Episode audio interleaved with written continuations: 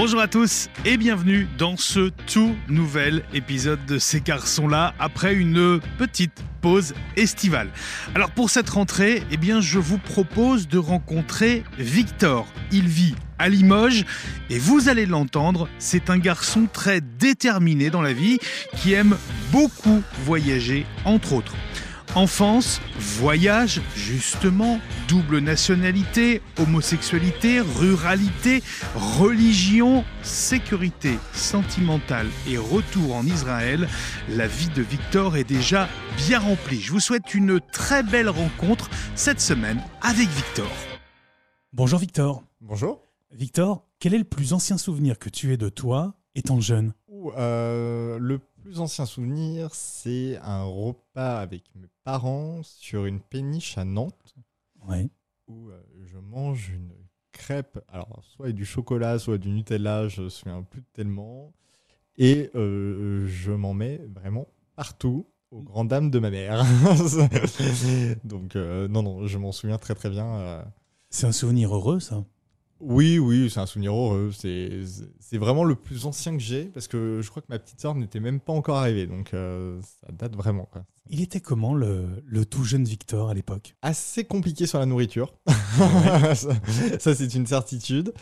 Euh, après, relativement euh, sage, on va dire, conforme à l'éducation qu'on essayait de me donner. C'est-à-dire, je rentrais dans le rang assez rapidement. Justement, quelle éducation euh, le jeune Victor a, a reçue dans ses, dans ses toutes jeunes années? Ah, une éducation euh, plutôt, euh, on dirait, stricte. Ou, Dure? Alors, dure, oui, mais en tout cas, j'en ai pas souffert. C'est-à-dire que c'est une éducation aujourd'hui qui me permet de, de, faire ce que je fais avec des valeurs, du moins avec beaucoup de valeurs et des choses qui sont essentielles dans ma vie de tous les jours, qui sont des valeurs autour euh, de la politesse, autour euh, des autres, mhm. euh, et de faire attention à chacun. On reviendra sur ces questions de, de valeur un peu plus tard. quel souvenir tu as de, de, tes parents quand tu étais, quand tu étais tout jeune? Des souvenirs plutôt bons, du moins, avec des parents qui étaient travailleurs, les deux, qui donnent des très bonnes valeurs aussi, des valeurs familiales, où, euh, où tout était pensé autour de la famille. Des frères, des sœurs? Alors, une petite sœur, oui. Quel rapport tu, tu, avais avec elle et tu as encore maintenant avec elle? Des très bons rapports. C'est-à-dire on essaie de s'appeler euh, au minimum une fois par semaine, euh, l'histoire de savoir si ça va ou s'il y a besoin de quelque chose ou comment on peut s'organiser pour remonter voir les parents ensemble, pour toujours retrouver cet esprit familial tous ensemble. Tu grandis à Nantes? Alors, je grandis très peu à Nantes, résultat, parce que à l'âge de 4 ans, on part euh, dans le sud-ouest, euh, à côté de Toulouse, mhm. où euh, je vais grandir jusqu'au collège, à côté de Toulouse. Et je vais revenir 5e, 4e, 3e, donc vraiment les, les trois dernières années de collège sur Nantes, et où je vais aller jusqu'à mon baccalauréat à Nantes. Et le jeune Victor, à l'époque, il a, il a des rêves? Ah euh, oui, un rêve en particulier qui est peut-être de celui de un rêve de travail du moins, qui est celui de devenir steward. C'est vrai Oui, oui. Alors pour le coup, c'est aux grandes dames de la famille, c'était euh, le rêve du, de, Victor de devenir steward. Pourquoi euh, ce rêve-là? Pourquoi ce métier de steward? Celui de, de, faire rêver, de, voyager, de de travailler avec sa passion, qui sont avant tout l'aviation civile. Ah ouais. Voilà. Et, euh, c'était. Une passion pour les avions. Ouais, exactement. Qu'est-ce qui te fascine dans les avions? Cette idée qu'un objet de, de, tant de tonnes peut voler euh, dans le ciel et avancer à une vitesse euh, qui est juste incroyable et qui permet aujourd'hui de, de, relier chacun dans le monde à, à quelques heures, tout simplement. C'est aujourd'hui quand on voit qu'on peut partir à New York en, en 7-8 heures, c'est juste formidable. C'est incroyable. Le petit Victor euh, grandit, euh, on passe à l'adolescence maintenant. Il était comment, ado Victor? Ah, euh, toujours aussi sage, entre guillemets. Ouais. un élève moyen. Voilà, rien de plus, rien de moins. On faisait le nécessaire pour avoir la moyenne. on passait d'année en année. C'était très bien comme ça. à la maison, relativement sage. toujours dans le respect des règles imposées à la maison. Et avec une attention particulière à l'éducation toujours. Donc, jamais de, comment dire, de mots plus haut que l'autre à l'école, ah au collège ou au lycée. C'est-à-dire qu'au niveau comportement, cela était toujours impeccable et ça, les professeurs l'ont toujours relevé et remarqué au fil des années. C'est marrant parce que on sent une grande importance, un grand attachement chez toi à euh, ce que l'on peut dire de toi, ce que l'on peut penser de toi. Est-ce que je me trompe? Non, c'est extrêmement important. C'est, euh, je trouve que c'est une image qu'on reflète au quotidien. Et je trouve que ça fait déjà partie d'une certaine forme de réussite de se dire qu'aujourd'hui, les gens se disent mais c'est quelqu'un euh, qui est bien élevé, c'est quelqu'un qui a des valeurs, qui a des principes. Et je trouve ça relativement important. Est-ce que est-ce que ces rêves ont changé au petit Victor avec l'adolescence? Les rêves ont forcément évolué. Je dirais pas changé parce que, quoi qu'il arrive, je me dis qu'un jour, peut-être que le rêve de Stewart reviendra, mais ils ont évolué en fonction euh, des années euh, d'études, en fonction de, à partir du moment où on sent qu'on a une facilité peut-être plus dans un domaine que dans un autre, de se dire qu'on peut faire carrière dans quelque chose. Hmm. Et c'est à partir de ce moment-là que j'ai pris conscience que il fallait peut-être que je, profite euh, d'être encore jeune pour passer mes diplômes et pour pouvoir monter les échelons euh, assez rapidement afin d'avoir une carrière plutôt stable et avoir euh, ce que je désirais dans la vie, c'est-à-dire euh, de manquer de rien, tout simplement. Et il est comment, Victor, avec ses, petits camarades à l'époque? Ah, des, plutôt sympathique. C'est-à-dire que j'ai jamais eu de, de problème avec, du moins dire. Je faisais jamais de, de entre guillemets, de crasse à mes camarades. J'étais toujours euh, l'élève. Euh, On leur souhaite? Oui, alors je leur souhaite aussi, parce que souvent, euh, quand je me venge, c'est fois deux. Donc, non, non, j'étais plutôt, j'étais plutôt sympathique. J'étais l'élève du premier rang, sage, rangé. Mais pas forcément bon élève? Mais pas forcément un élève, on va dire, exemplaire sur les notes. Hmm. C'est-à-dire que quand ça me plaît, je m'en donne les moyens. Quand ça me plaît pas, je ne fais aucun effort. Et ça, ça c'est indéniable, même dans la vie d'aujourd'hui. Il euh, n'y a rien à en tirer. Quand ça me plaît pas, je préfère le dire et je le fais pas parce que quoi qu'il arrive, ça sera fait de manière euh, dont euh, il faudra tout reprendre quoi qu'il arrive derrière. Donc, je préfère le dire tout de suite. ça ne le fera pas. Il est très entouré, le jeune Victor, adolescent, par, par ses amis. Alors, euh, moi, mes amis, j'ai toujours compté sur les doigts d'une main. J'ai toujours été entouré de personnes de confiance. Mhm.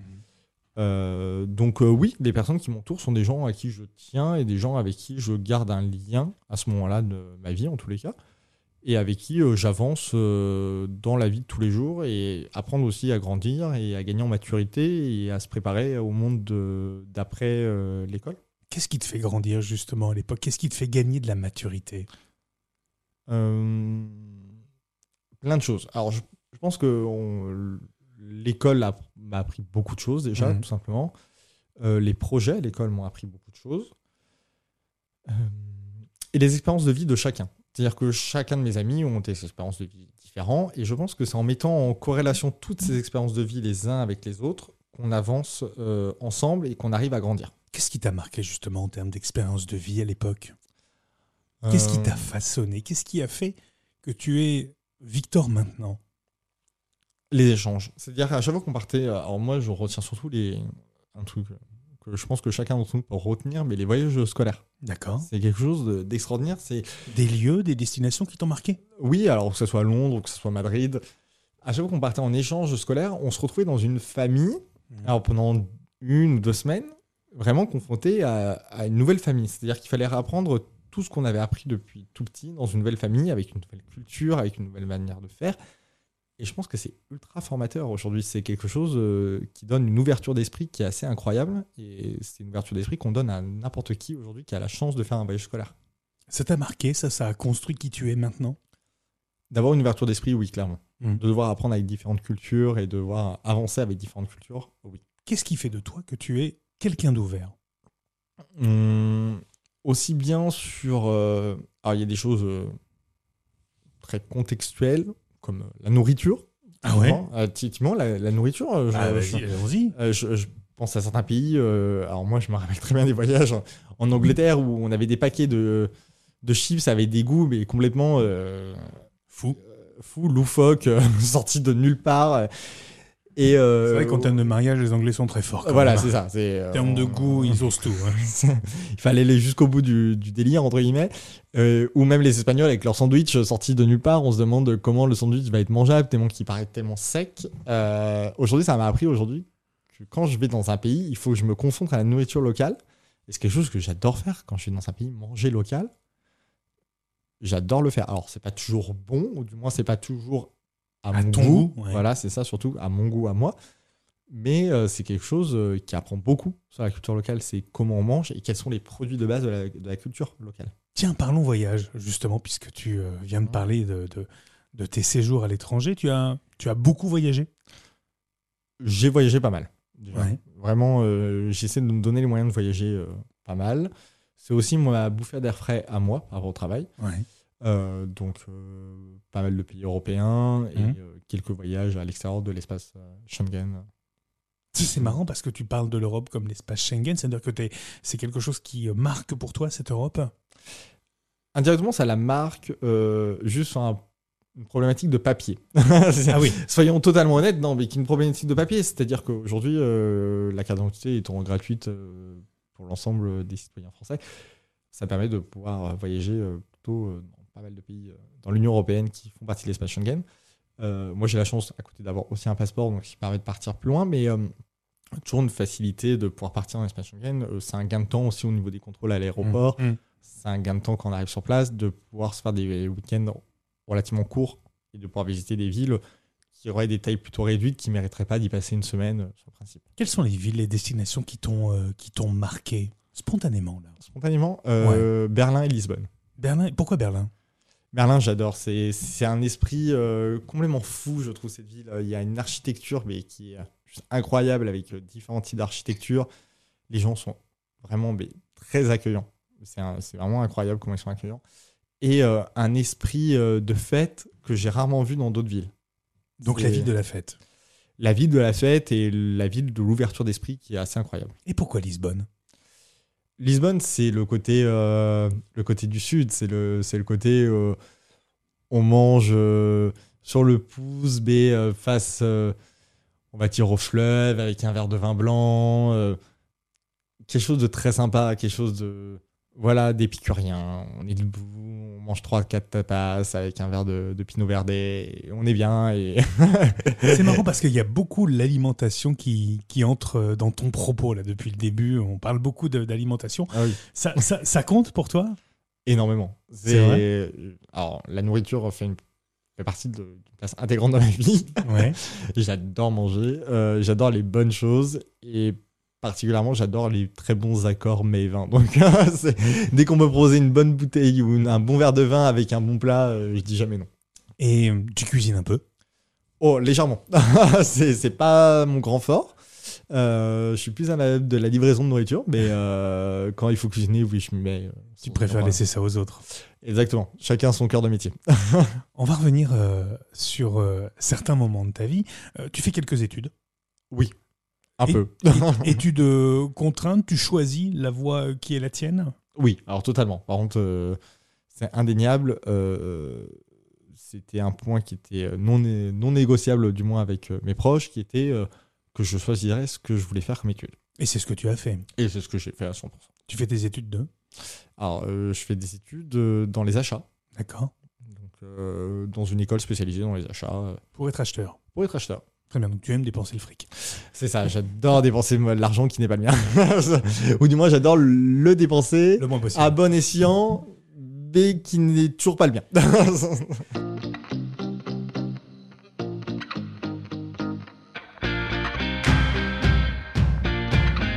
Euh, tu vis en, Limousin, mm-hmm. donc c'est une région plutôt majoritairement rurale. Est-ce que c'est un, un département que tu as choisi?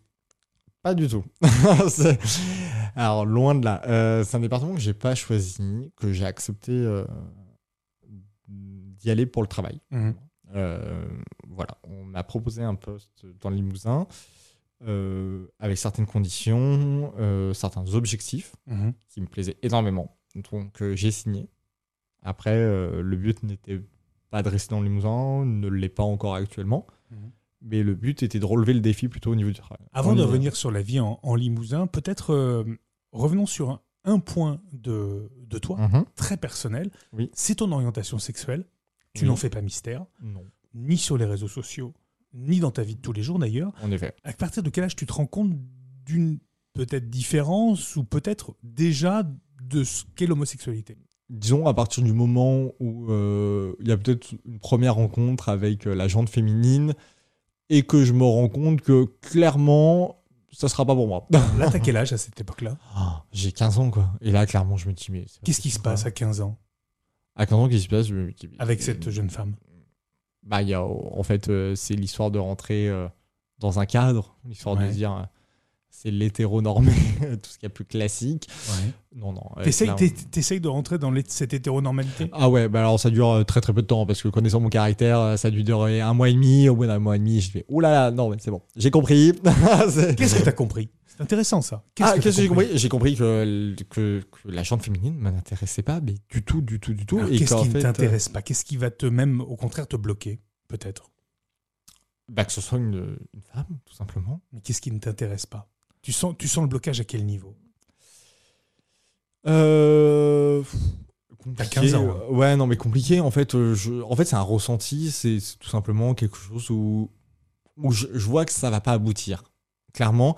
Et tout de suite, il y a une attirance plutôt sur des garçons euh, très masculins, euh, qui représentent la masculinité au sens propre, entre guillemets à 15 ans ou un petit peu avant 15 ans? Parce que est-ce que cette attirance, elle arrive mais, euh, avant? Voilà. Alors avant, je pense qu'il y a des questions qui se posent. À partir de quel âge tu commences à te poser des questions, tu penses, toi? Oh, 10 ans, 10, 11 ans. Mais c'est des questions qui sont tellement compliquées à résoudre à cet mm. âge-là que je pense qu'il y a... J'avais besoin de passer par la, case, je rentre dans la case de l'hétéronormé pour m'en rendre compte. C'est-à-dire que j'avais besoin d'aller voir d'abord une fille et de me dire là, à ce moment-là, non, ça sera vraiment pas possible. Parce que à, 10 ans, on va dire 10, 11, 12 ans peut-être, quand tu commences à te poser ces premières questions, tu n'as pas encore, tu ne trouves pas les réponses autour de toi? Oui, alors clairement, je, je pense que du fait que je suis entouré que de personnes qui sont dans un schéma hétérosexuel, c'est toujours compliqué d'aller trouver une réponse, ou du moins une réponse certaine. Ouais. C'est-à-dire que Internet est déjà là, mais, tu, vas, chercher sur Internet d'éventuelles réponses? Pas spécialement. C'est-à-dire que je me dis, euh, vis ta vie et vois. En fait, euh, je pense qu'à 15 ans, c'était vraiment ça. En fait, quand le déclic est arrivé, c'est qu'en fait, j'étais déjà en accord avec moi-même en me disant, bah, si ça me plaît, ça me plaît. Si ça me plaît pas, bah, c'est que c'est pas fait pour moi. Hmm. C'était euh, juste une ouverture d'esprit à 15 ans de me dire, bon, si vraiment la jante féminine ne me plaît pas, j'aurais toujours la solution de la jante masculine et pour chausser mon pied. T'essayes euh, rapidement après la, les garçons? Très rapidement, ça se fait après? Ouais, euh, au bout d'un an, je pense que je rencontre euh, le premier garçon. Et, Donc là, t'as 16 ans Ouais, voilà, vers 16 ans, je rencontre le premier qui, qui semble être le bon. Ça dure deux ans, jusqu'à 18 ans. à 18 ans, voilà. Qu'est-ce qui se passe déjà? C'est déjà, c'est déjà certain, même d'un point de vue euh, sentimental, ça le semble en tout cas. D'un point de vue sexuel, c'est en accord. Oui, voilà. En fait, tout colle à ce moment-là. Donc en fait, à partir du moment où tout colle, on se dit bon bah j'ai trouvé mon équilibre. Mm. C'est vraiment un équilibre que j'ai trouvé. Je me dis bon bah c'est ça qu'il me faut. Mais euh, sans plus de questions que ça, en fait, je me suis jamais posé tellement la question. Je me suis dit bon, c'est un équilibre, ça me va très bien. Ça poursuit, tant mieux. Ça s'arrête, tant pis. Comment c'est pris autour de toi? Est-ce que est-ce que t'en parles? Non, alors euh, je pense que jusqu'à l'âge de 20 ans, euh, j'en parle, pas, tellement. Non, j'en parle pas. Tu le vis comment alors? Tu le vis secrètement? Alors non, en fait, c'est ça qui est assez énorme, c'est qu'en fait, je m'en cache pas spécialement. C'est, je vis ma vie tranquille, mais j'officialise rien. C'est surtout ça. C'est pas vu, c'est pas découvert autour de toi? Alors si c'est découvert, en tout cas, personne m'en parle. Donc, euh, à partir de ce moment-là, je suis plutôt bien tranquille. Euh, donc non, jusqu'à 20 ans, je vis ma vie, mais tout ce qu'il y a de plus euh, lambda, et je me pose même pas la question. Donc étudiant à ce moment-là, évidemment. Exactement. Et l'histoire s'arrête, évidemment. À 18 ans, l'histoire s'arrête, oui. À 18 ans, l'histoire s'arrête Oui.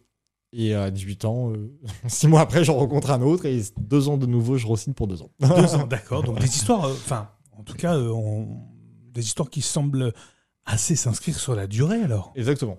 À chaque fois, ça a été des histoires qui s'inscrivaient plutôt une, une volonté, alors peut-être chez toi, dès ces jeunes âges-là, 16, ensuite 18 ans, de rentrer dans, dans le schéma d'un couple?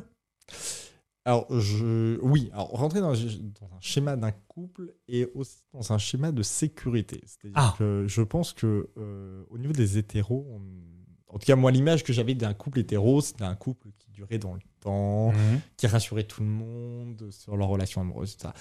Euh, c'est quelque chose que tu as essayé un peu de reproduire. Voilà, exactement. Je pense que c'était un moyen de sécuriser la chose en disant je vais reproduire le schéma hétéro avec. Mais regardez, je suis pas si différent finalement. exactement. Hmm. Exactement.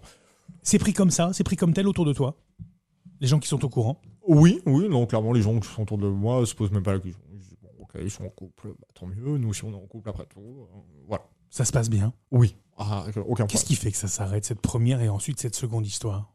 Euh, La première. Ça aurait très bien pu continuer Oui, ah oui, ah, tout aurait pu très bien ça, continuer. La première s'arrête euh, d'une manière tout ce qu'il y a de plus simple, tout simplement séparation euh, sur euh, des sentiments qui ne collaient plus. D'accord. Euh, et la deuxième s'arrête parce qu'on a moi je rentre en France, lui il reste vivre en Israël.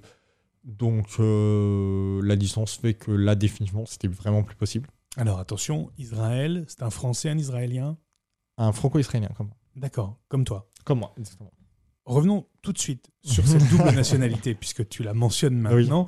Euh, mais toi, comment tu, portes ces deux nationalités? Parce que tu as deux noms de famille, donc tu ah portes les deux noms de famille.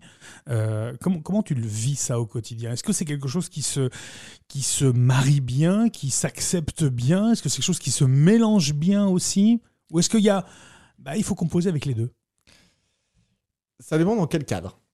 C'est-à-dire dans un cadre purement personnel, je vais conjuguer les deux, mais sans aucun problème. Alors quand tu dis cadre personnel, c'est-à-dire ta vie euh, Ma vie de tous les jours, lambda, hors professionnel, je vais la conjuguer, mais extrêmement bien avec mes deux nationalités. Et en revanche, au niveau professionnel, c'est plus complexe? Qu'est-ce qui est plus complexe? Ça peut être beaucoup plus complexe. Euh... Alors surtout, alors pas avec la nationalité française, hein, il n'y a aucun problème, vivre en France et travailler en France. Plutôt avec la nationalité israélienne, euh, où euh, de temps en temps, on va avoir affaire à des réflexions, à des façons de faire, à des façons de voir les choses qui peuvent être assez euh, étroites d'esprit, je dirais. Mmh. Euh, où euh, il y a réellement un, des propos, ou du moins une éducation sur l'histoire à reprendre. D'Israël D'Israël, ou même de l'histoire post-guerre, clairement au niveau de la France. Hein. Mmh. Il y a tout à revoir sur certaines lignes. Je veux dire, de la part de certains décisionnaire, homme politique peut-être, tu voudrais dire? Alors, homme politique, alors certains hommes politiques, oui, clairement, ont toutes leurs copies à revoir, je pense.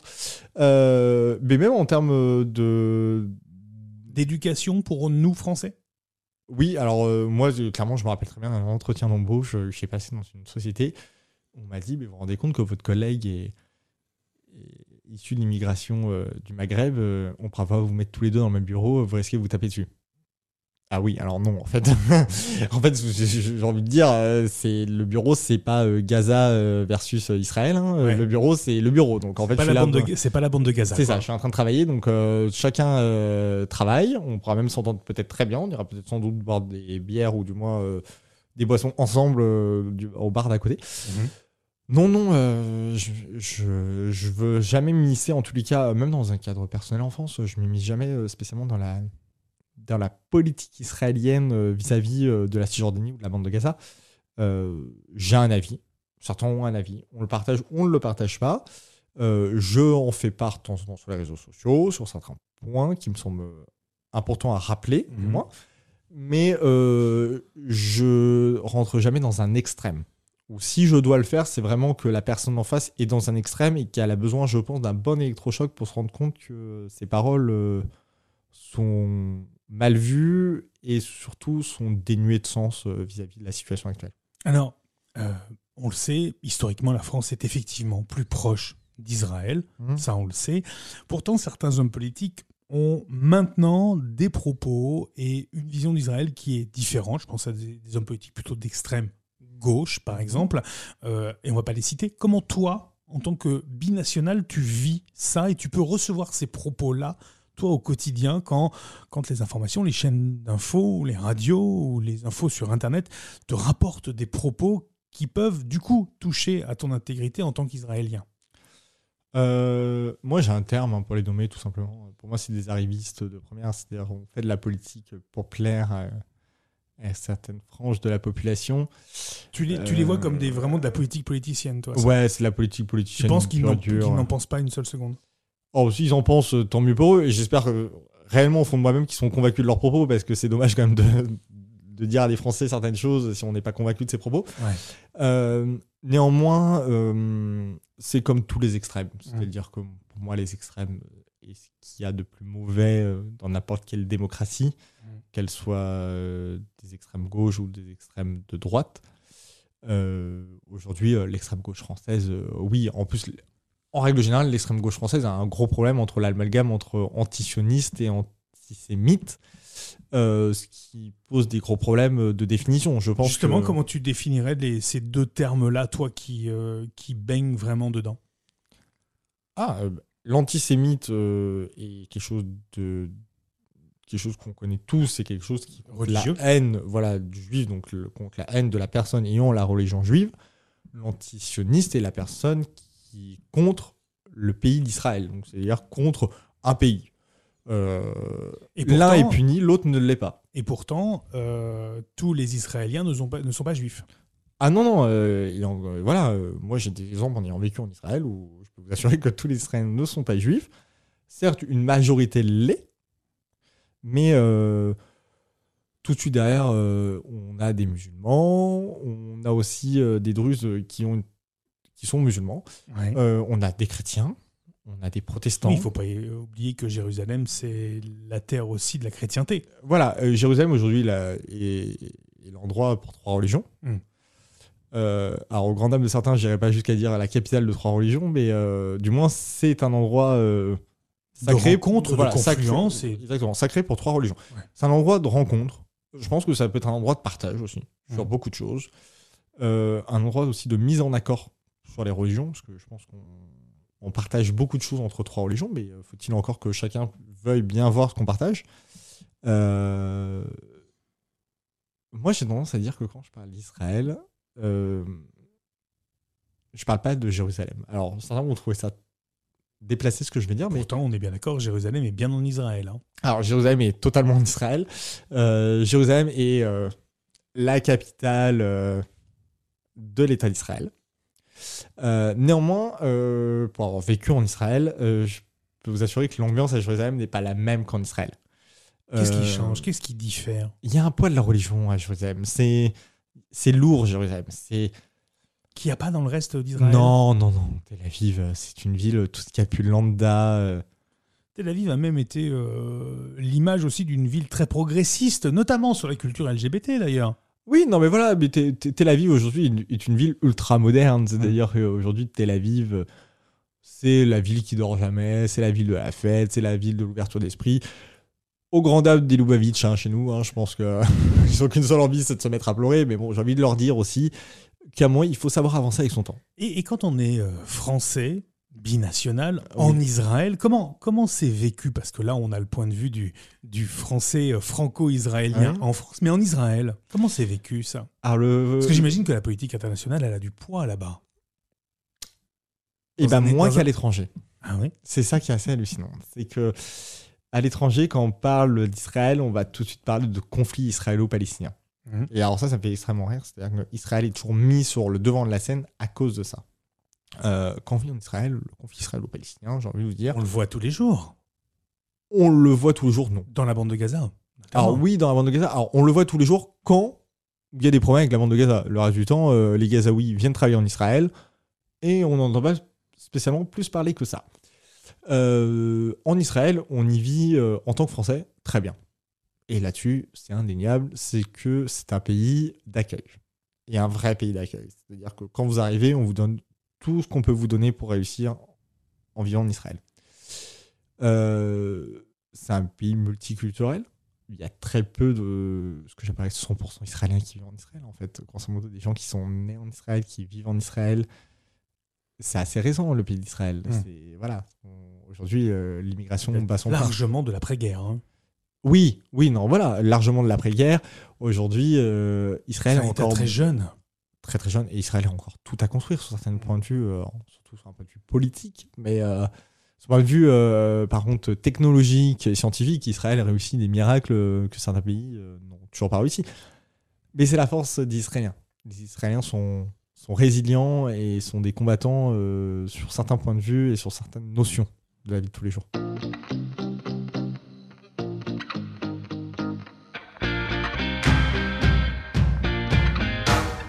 Puisqu'on est en Israël, je vais te poser une autre question qui, du coup, va et faire intervenir ta binationalité et ta sexualité. Comment est-ce qu'on arrive à, lier euh, cette binationalité, la religion et la sexualité? D'ailleurs, comment tu te places par rapport à la religion, toi?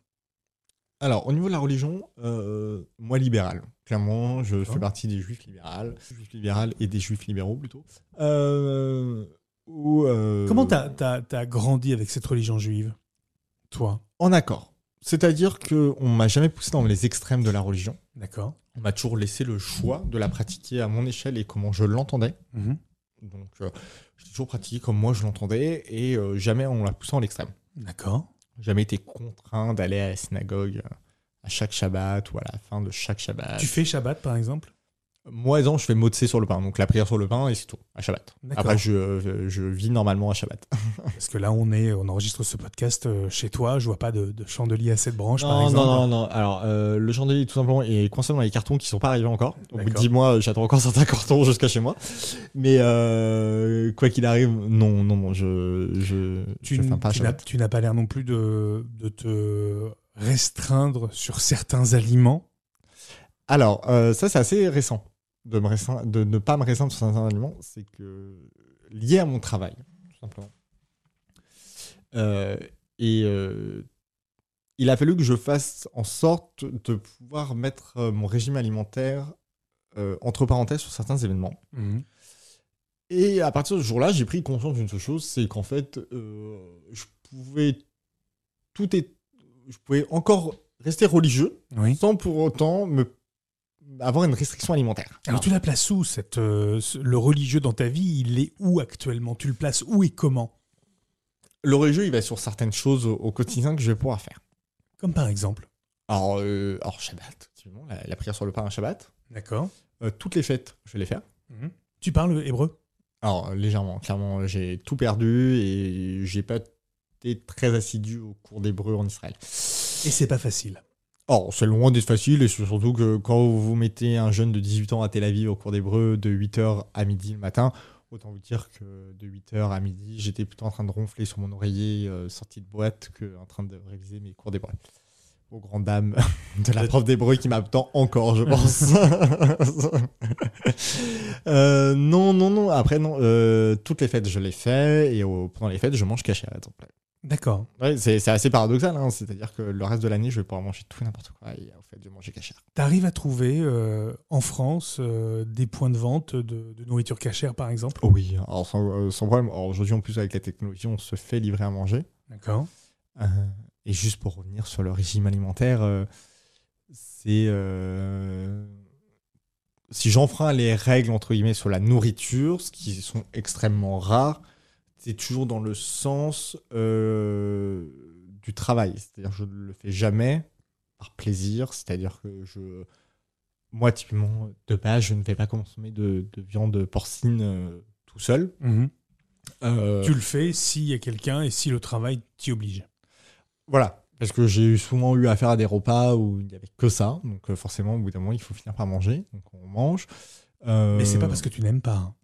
Non, non, c'est pas règle religieuse, encore une fois. C'est hyper important, je trouve. C'est Moi, c'est vraiment purement religieux. Est-ce qu'on est qu'on fait assez attention en France Et je parle, je parle à, un juif, euh, pour le coup, croyant. Est-ce qu'on fait attention assez en France, justement, aux pratiques religieuses, notamment en termes d'alimentation, euh, pour les différentes communautés et prescriptions religieuses? Je pourrais parler halal. J'aurais pu parler halal. Non, mais, euh, je, trouve que c'est. En France, on, oublie beaucoup de choses. Euh, qu'aujourd'hui, l'école est laïque et que je tiens à le rappeler qu'on a la chance d'avoir un pays, déjà, on a accès à l'éducation gratuitement. Mmh. Mmh. et que l'école est laïque et que euh, c'est pas à l'école de se poser la question sur une restriction alimentaire. Euh, si demain une famille veut que son enfant mange halal ou mange cachère, c'est triste à dire, mais j'invite les parents à venir chercher leurs enfants à midi et les ramener à 14h à l'école dans ces cas-là, leur faire un manche à la maison, s'ils veulent s'assurer qu'ils mangent totalement halal ou cachère. Après, tout ce que je peux assurer aux parents, c'est aussi que leurs enfants, un moment dans leur vie, ne mangeront pas que cachère ou halal. Déjà, je peux l'assurer, c'est qu'à un moment, les enfants ont envie de tester euh, le morceau de saucisson qui traîne sur la table de côté. Et le feront. Et ou du moins, s'ils veulent pas, euh, une minorité voudra peut-être pas, mais je pense que comme n'importe qui, on a envie de tester. Quand, quand on a eu le goût de l'interdit, on veut essayer un moment ou un autre pour voir ce que c'est.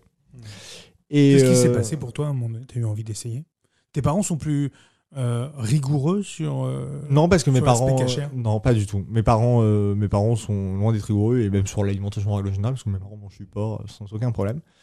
C'est plutôt moi qui ai décidé de ne pas en manger vis-à-vis de la religion. Dernièrement ça a changé avec le travail ce qui peut paraître très bête aussi hein, parce que certains me diraient t'as aucune obligation avec le travail de manger du porc moi encore une fois je suis quelqu'un qui aime pas faire de vagues clairement je parle du principe c'est un aliment eh, franchement si à cause de ça. Euh, on va dire que j'ai l'impression que c'est pas un précepte qui t'importe beaucoup finalement. Franchement, entre vous et entre toi et moi, qu'est-ce que ça peut demain avoir comme conséquence sur ma vie de tous les jours? Et, et, En remettant juste dans le contexte. Hein. Hmm. Aujourd'hui, aucun. Moi, la chose, il faut juste que moi, je sois en accord avec moi et en accord avec ma religion. Bon, euh, ma religion, j'ai envie de dire, euh, comprenne la Bible, la Torah ou le Coran. Je laisse ouvrir chacun le lire en entier. Mhm et demain vous me faites un rapport sur euh, qu'est-ce qui coïncide pas avec la vie de tous les jours. Bah, je pense qu'on va fortement rigoler parce que je pense qu'on peut. Il y a des grandes chances qu'on réécrive des grands passages en l'adaptant au XXIe siècle. Donc, non, non. la religion, je pense que c'est un état d'esprit. Je pense que c'est une façon de voir les choses. C'est une façon d'être en accord avec soi-même et avec euh, ce qu'on veut de la religion. Mhm. Certains diront que c'est la religion à la carte. Bah, très bien, mais si, si, pour vous c'est la religion à la carte. Mais cette religion, comment dire, à la carte, elle te convient, c'est le principal Oui, mais voilà, la religion à la carte me convient, mais j'ai envie de dire, et en fait, je suis très content de dire que j'ai une religion à la carte. Et si ça Est-ce que l'idée, c'est justement de ne pas l'imposer? Non. Non, chacun fait comme il veut. Moi, dans ma famille, des Lubavitch. C'est-à-dire des, très, euh, des personnes très très religieuses qui ont par exemple le chapeau, avec euh, les paillettes, donc euh, les couettes sur les côtés, les titites, donc les fils qui dépassent. Ça, c'est des personnes extrêmement religieuses. Mais eux, ils ont trouvé leur manière d'être en accord avec leur religion en allant sur ce chemin-là. Et ils sont en accord avec leur vie eux-mêmes. Voilà, eux, c'est leur schéma de vie. Hmm. Moi, mon schéma de vie, c'est pas celui-ci. Est-ce que, est que ça aurait une espèce d'importance si, par exemple, euh, tu devais un jour être en couple avec quelqu'un Est-ce que la religion juive euh, serait un critère un critère dans, dans le choix de, de, ton partenaire euh, et pourquoi pas après dans vos choix de vie à deux? Non, non, non, parce que c'est, je pense que la religion est quelque chose d'extrêmement personnel. Ça se ne regarde que nous. On peut en faire état à notre partenaire, bien sûr. Et au contraire, tu le ferais? Oui, parce que c'est un outil de communication comme un autre, hein, mmh. euh, après, ce n'est pas l'imposer. forcément que pendant les fêtes, il y a une forme de l'imposer à son partenaire, parce que forcément, quand on mange cachère, bah, le frigo, c'est compliqué de le partager, c'est compliqué de partager la vaisselle. Les deux peuvent manger cachère. Mais les deux peuvent manger cachère si l'autre le souhaite. Mais en tous les cas, sur euh, stricto sensus, non, je ne la poserai pas à mon partenaire. Et encore une fois, c'est quelque chose d'extrêmement personnel. Et justement, tiens, comment la, la religion juive euh, voit l'homosexualité, comment toi tu t'accommodes de ça? On le sait, les religions sont assez peu friandes hein. euh, globalement de l'homosexualité. Je pense euh, dans l'islam, la religion catholique, ça reste compliqué, même si c'est euh, un peu mieux vu. Comment ça se passe dans, la religion juive? Oh, bah, je pense que c'est comme toutes les, autres religions. C'est quelque chose. je dirais pas jusqu'à tabou, parce que je pense que le sujet, à et à mesure des années, évolue. Mais ça dépend du courant de pensée de la religion qu'on va prendre. D'accord. C'est-à-dire que plus on va sur des religieux, moins ça va être toléré. Et voire même quand quelque chose euh, d'absurde, dénué de tout sens. Alors chez des juifs euh, libéraux, être euh, gay, j'ai envie de dire, ça leur fait une belle jambe. Parce que déjà, quand vous voyez que c'est une femme qui fait la prière à la synagogue, je veux dire que l'esprit, l'ouverture d'esprit est, déjà totalement là. Hein. On pense à Delphine Orviller, par exemple, qui est, qui, est, rabbin, par exemple. Oui, voilà, totalement. Euh. Il y a des femmes rabbins dans la religion juive, ce qu'il n'y a pas dans la religion catholique, par exemple. Mais attention, euh, je, en parlant de Delphine ou, des autres, hein, que ce soit des rabbins de sexe féminin, cela est possible que chez les libéraux. progressiste, tu veux dire Ouais, voilà, totalement progressiste, qui, mm. qui, sont des gens aujourd'hui qui s'accommodent du 21e siècle. Et, toi, tu t'inscris véritablement dans cette logique-là, progressiste, ouvert, ouverte et libérale. Ah, clairement, mais moi aujourd'hui, je suis dans une religion euh, où je ne veux l'imposer à personne et je veux qu'elle s'adapte aussi euh, à l'ère du temps. Hmm. Ça me paraît très important.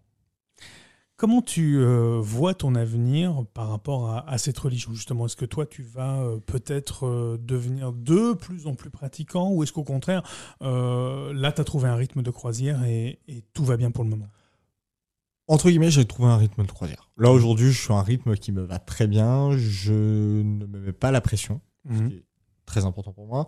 je vis ma religion comme je l'entends retrouver une oui, retrouver peut-être une concordance sur euh, mon alimentation alimentaire. Et encore, franchement, euh, pour l'instant, le ciel ne s'est pas abattu sur moi. Je n'ai pas eu les sept plaies d'Égypte euh, qui me sont arrivées sur la tête parce que j'ai mangé du porc. Donc, normalement, je devrais bien m'en sortir.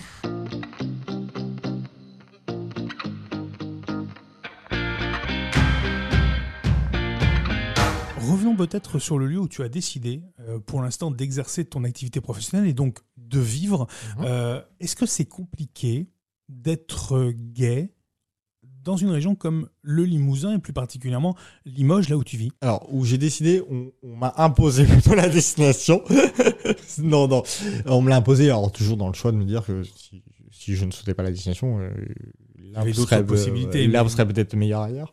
Euh, mais ayant une grande fidélité envers mon entreprise, j'ai accepté de partir dans le Limousin. Euh, bah en fait, Est-ce que c'est pas un peu difficile Non, pas plus mal qu'ailleurs, parce que clairement, en fait, moi, j'ai toujours été pris énormément dans le travail. Je me suis jamais euh, spécialement demandé combien de garçons j'allais avoir en mètre carré si j'avais besoin de rencontrer quelqu'un. Et pourtant, ici, il y en a quand même un peu moins. Il y en a un peu moins, mais après, comme on dit toujours, voilà, comme on dit toujours, c'est pas la quantité qui fait la qualité. Donc, je préfère en avoir moins, mais que ce soit de la qualité que que de la quantité qui soit mauvaise.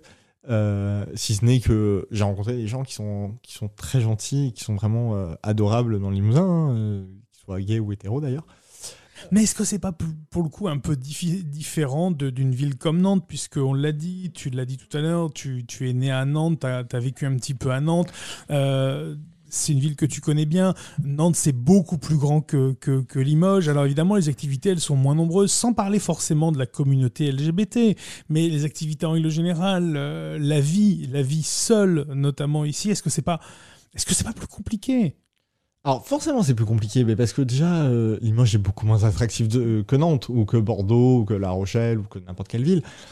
Euh, après c'est comme tout, c'est je pense que si on s'en donne les moyens, On peut y arriver et trouver des choses pour s'occuper. Quels sont les moyens que tu te donnes, toi, alors, pour, euh, pour y arriver, pour t'occuper et, pour rencontrer des gens? Alors, clairement, déjà, c'est de, bouger, c'est-à-dire d'aller euh, vraiment visiter le Limousin, qui est quand même une, très jolie région qu'on a en France. Hein. Il faut il y a des C'est le conseil que tu donnerais à quelqu'un qui serait euh, parachuté comme ça dans une région assez rurale, comme, comme le Limousin? Ça serait se donner les moyens? Se donner les moyens de rencontrer du monde et de bouger. Mhm. Euh, ne pas rester enfermé chez soi, ça sert à rien euh, de rester ruminé chez soi en disant je suis dans l'Imousin, je suis dans l'Imousin, je veux me barrer, je veux me barrer, je veux me barrer. Moi j'ai essayé hein, la première semaine, euh, clairement, j'ai écouté sur le c'est de faire mes clics, mes claques et me barrer. Je m'étais dit, bon, c'est bon, ça suffit. Donc la valise le vendredi soir, on reviendra dimanche Ouais, non, mais, non, même pas. Moi, la valise était prête pour le, vendredi soir, mais jamais revenir un jour de moi, moi, le chat était déjà dans sa caisse en mode, bon, allez, on se barre, on verra si l'herbe est plus verte ailleurs. Et après, je me suis dit, mais attends, mais tu peux pas partir sans être réellement confronté à la vie locale. C'est-à-dire mm. qu'à un moment, tu peux pas prendre une décision sans être même aller visiter Limoges, sans avoir essayé de discuter avec les gens sur place, sans avoir essayé de te lier d'amitié avec certaines personnes. Mm. C'est surtout ça. C'est vraiment rencontrer la population locale, ou du moins, et même, j'aime pas cette expression, la population locale, euh, rencontrer des gens sur mm. place, essayer de voir euh, comment ça se passe avec eux au quotidien. Je vais faire une petite incartade encore une fois sur ta binationalité franco-israélien, mais est-ce que l'idée un jour de faire ton alias, c'est-à-dire revenir euh, vivre en Israël, c'est quelque chose qui est facilité, hein, on le sait, notamment par les autorités euh, israéliennes. Euh, est-ce que c'est quelque chose qui, à un moment donné, toi, t'es passé par la tête? Alors moi, pour le coup, j'ai déjà fait mon alias. Donc en fait, j'ai pas le droit de la faire une deuxième fois. C'est un peu la particularité des Israéliens, c'est que vous faites la- votre alia la première fois. Donc moi, je l'ai fait à 18 ans, mon alia. D'accord. Euh, et en fait, euh, l'alia, en fait, c'est donc le fait Tu peux peut-être réexpliquer vraiment ce que, en quoi Oui. ça consiste parce que c'est voilà, c'est quelque chose qui est assez technique, dont on ne parle assez peu finalement, mais c'est quelque chose qui est assez prégnant dans, dans la culture juive en France. hein. Tout à fait. Alors, euh, l'alia, c'est le fait d'avoir le droit de d'immigrer en Israël Mhm. en ayant des papiers israéliens. C'est le, le droit de revenir en Israël, ce qu'on appelle le droit de retour. Euh, l'alia, ça, donc, euh, il y a plusieurs critères pour euh, y avoir Quels le sont droit. les critères? C'est d'être né juif en France. Ouais. Voilà. Euh, alors, les critères sont assez particuliers de tête. Il me semble que c'est d'être né juif ou d'être de la deuxième génération de quelqu'un juif. Bon. C'est toute une liste de C'est critères. un peu compliqué. hein. voilà, qui est gérée par l'agence juive en France. C'est-à-dire qu'il y a une agence qui s'appelle l'agence juive euh, qui gère les papiers pour l'ALIA. Euh, il faut imaginer que ça peut se préparer sur un an. hein. Moi, mon ALIA s'est préparé sur un an. Donc, on monte une première fois à Paris, il récupère les papiers, on passe un entretien, je crois. Ou du moins, il pose quelques questions, on répond. C'est assez euh, d'une banalité. Ce qui est assez marrant, c'est que j'ai trouvé ça d'une facilité assez déconcertante, en fait. C'est ça qui est assez surprenant. Mais parce que t'es, parce que t'avais, euh, Bah, en fait, je cochais les juif, critères. voilà. Donc, en fait, vu que je, je- je cochais les critères, c'était d'une facilité assez Hmm. déconcertante. C'est ça qui est assez énorme. Euh, et euh, un mois avant de partir, je crois, ouais, un mois, un bon mois avant de partir, euh, vous recevez vos billets d'avion payés Ouais. par l'agent juif pour D'accord. partir vivre en Israël. Voilà. Alors des billets et pas de retour, hein, on est bien d'accord. Voilà, donc là vous recevez un aller, ce qui est assez particulier la première fois. Euh, vous recevez un aller avec Et une là, convocation dites, à euh, l'aéroport. ouais, et il n'y a pas de retour. C'est ça, euh, trois valises de 32 kilos. Mhm. Euh, et c'est parti, il y a de là. Euh, on enregistre les bagages, on monte dans l'avion. Euh, moi, typiquement, comment ça s'est passé? J'ai atterri, il était minuit et demi du soir, de minuit et demi Ouais. à Tel Aviv. On vous met dans un. hyper jeune, hein. Ouais, j'avais 18 ans, ouais. On nous met dans un bureau. T'as pas peur? À ce moment-là Non, non, mais en fait, je, je pense qu'il y a une forme d'excitation, il y a une forme de d'aventure. Alors, je, alors, Précisons clairement- que l'ALIA, tu peux la faire à n'importe quel âge. Ouais, c'est ça. Alors, et toi, clairement, tu l'as euh, fait à 18 ans. C'est ça. Alors moi, à 18 ans, je me dis, putain, t'as encore la forme, euh, t'es jeune, t'as la forme, t'as la pêche. Moi, il y avait quand même des jeunes, des, des jeunes, des personnes d'un certain âge avec moi qui avaient euh, plus de 70 ans. Euh, je peux vous dire qu'à minuit, on vous met dans un bureau. euh, en pleine nuit, on vous demande de choisir votre mutuelle, euh, votre banque. On vous fait votre carte d'identité, on vous fait votre Ah, carte de banque. hein. En pleine nuit, on vous sort tous vos papiers d'identité et tous vos papiers b- bancaires. En français et, ou euh, en hébreu? Tout en épreuve. Tout en hébreu. La- bien sûr, la, la dame en face de vous parle un peu français, moi parle anglais, parce qu'à Ouais. l'époque, vous avez, à l'époque, quand vous arrivez, vous n'avez pas de cours d'hébreu encore dans les pattes, ou très peu pour certains. Euh, vous devez terminer vers 6 h du matin, comme ça. Moi, je crois que j'ai, on a dû terminer vers 6 h du matin, il faisait jour quand on est ressorti du bureau. Et, euh, et d'ailleurs, je me rappelle très bien de la scène, parce que c'était dans le terminal 1 de, de Ben Gurion, donc l'aéroport de Tel Aviv, où euh, il y a encore les guériques de douane Ouais. érigé avec marqué euh, Welcome in Israel. Et, euh, et en gros, il y avait marqué spécial passeport libanais. Ouais. Et à l'époque, je pense que ça devait dater euh, de la guerre du Liban, où en gros, on acceptait encore certaines personnes qui rentraient du Liban. C'est marrant parce que les gens ne te voient pas là, mais moi tu es en face de moi et tu, tu dis ça et tu parles de ça avec euh, des yeux extrêmement frais qui pétillent, comme si c'était un, un- un super bon souvenir et, Oui. et, et quelque chose que, que tu as vécu et qui te laisse une barque presque indélébile. Ah, clairement, bah, parce que c'est une aventure de vie. On va pas se cacher que se retrouver dans un bureau entouré de mecs de l'armée israélienne avec, avec des banquiers, des gars des mutuelles, de l'administration israélienne. Alors imaginez l'administration française si on leur demandait demain de bosser de, de- en pleine nuit pour vous délivrer des papiers d'identité. Je pense qu'on n'est pas sorti de l'auberge. Euh, tout ça dans le même bureau et qui vous donne votre carte d'identité, votre carte de mutuelle, de l'argent en liquide et une carte bleue au passage. Ah, c'est nuit. fou. Et vous sortez de là-dedans, vous avez tout ça, et là on vous regarde à 6 h du matin, Allez, On vous dépose où. Voilà. on vous dépose où? Et à partir du moment où vous êtes déposé quelque part, on vous dit bah, vous irez à la mairie, ils vous donneront les cours, les, les dates et les heures des cours d'hébreu. Et puis peut-être de quoi travailler aussi, non? Ah, alors le travail en Israël, c'est pas le problème. Alors, je, pour reprendre la fameuse phrase de notre président de la République, vous traversez la rue, vous aurez du travail. Ouais. En Israël, c'est exactement ça. D'accord, il y a du Vous- boulot. Ah, du boulot, il y en a. Alors ça, pour les Français, il y en a à gogo du travail en T'as Israël. pas eu de soucis pour travailler là-bas? Non. Alors là, les jobs, euh, on les enchaîne, mais euh, aussi vite euh, qu'on enchaînerait les séries sur Netflix. D'accord. Ça reste un bon souvenir. Combien de temps t'es resté en Israël? Je suis resté un peu plus d'un an. et, et pourquoi? Qu'est-ce qui t'a poussé à revenir? Parce que le but de l'ALIA, c'est quand même de, Oui. de rester. Alors, euh, extrêmement compliqué. Euh, le service militaire étant obligatoire en Israël, trois ans pour les hommes et pour les femmes, je le rappelle. l'armée ne m'a jamais rappelé. D'accord. Du moins, l'armée ne m'a jamais rappelé. L'armée ne m'a pas appelé spécialement, m'a dit il y a du retard, on vous rappellera. Donc, grosso modo, ils m'ont dit peut-être pas cette année, mais l'année prochaine. Tu te serais vu incorporé dans l'armée pendant trois ans? Oui, alors en fait, à la base, j'avais passé un diplôme sur place. D'accord. Voilà, de Krav Maga pour l'armée israélienne. Donc à la base, j'étais prêt comme aller à l'armée. C'est une technique d'autodéfense, de self-défense. Oui, voilà, hein. c'est une, technique de self-défense. Le but étant, étant de faire instructeur de Krav Maga pour l'armée israélienne. D'accord. Euh, voilà, donc l'armée a tardé. Moi, j'avais envie de prendre mes études. Euh, L'avion d'Israël coûte extrêmement cher. On va se leurrer. C'est un pays qui cher. Euh, donc non, non, euh, une envie de rentrer en France et d'avoir, euh, de vraiment aller faire les études que je voulais Mmh. faire. Donc sans regret, tu quittes l'Israël et tu reviens. Sans regret, oui, non, parce que forcément. Je suis quelqu'un qui vit avec zéro gre- regret. Donc, non, il n'y a pas de regret. Une envie de- d'y revenir, ça c'est une Mm. certitude. Mais aucun regret. Et, et surtout, encore un goût de l'aventure de revenir en France. Parce que j'avais vu ce que c'était de, de se créer, entre guillemets, un- une identité en Israël. Ouais. Il faut imaginer que quand vous faites de la- l'ALIA en Israël, il y a beaucoup de choses en France que vous perdez. Nous, exemple, on s'était fait radier, alors moi étant, je m'étais fait radier de l'assurance maladie française. Je peux vous assurer que euh, si l'ALIA est une aventure, euh, se faire réintégrer à l'assurance française, l'assurance maladie française. Et réobtenir une carte vitale, c'est compliqué. C'est pas juste une aventure, c'est un roman qu'il faudrait écrire dessus. Indiana Jones. c'est ça. Non, non, mais c'est des aventures et moi j'adore ça. C'est c'est- ma motivation de tous les jours, l'aventure.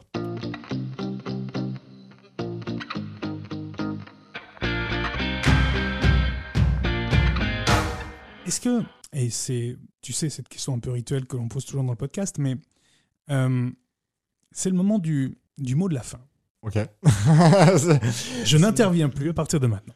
Ah, c'est toujours compliqué le mot de la fin. Euh, non, je, alors, je pense que c'est un, un mot peut-être à moi plus jeune, qui était de ne doute jamais de toi, donne-toi juste les moyens d'arriver où tu veux y aller. Ou, ou du moins où tu veux arriver euh, à tes fins.